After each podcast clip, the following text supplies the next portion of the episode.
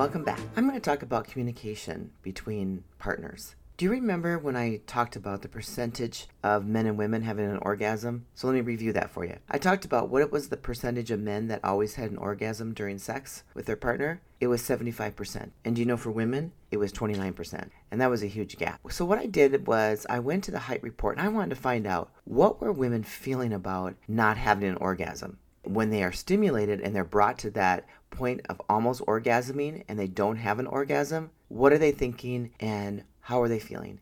I'm going to read to you from the Hite report, word by word, what some of these women have said and how they felt. Here we go. One woman said, "If my husband comes before I have a chance, I am left shaken and sick to my stomach and resentful and angry." Another one said, "At first I think, oh, it doesn't matter. It was pretty good while it lasted. And then I think, no, I shouldn't settle for that." Another woman said, "I am so extremely frustrated. I'm almost doubled over in pain and furious, and I want to kill my partner."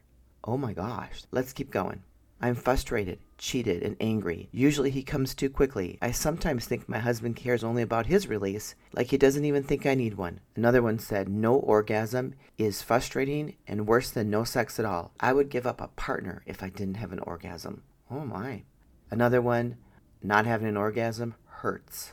So frustrated, angry, frightened, insecure, and humiliated." Last one, "I feel frustrated, tense, bitter, scrappy, resentful, and guilty for feeling bitter and resentful."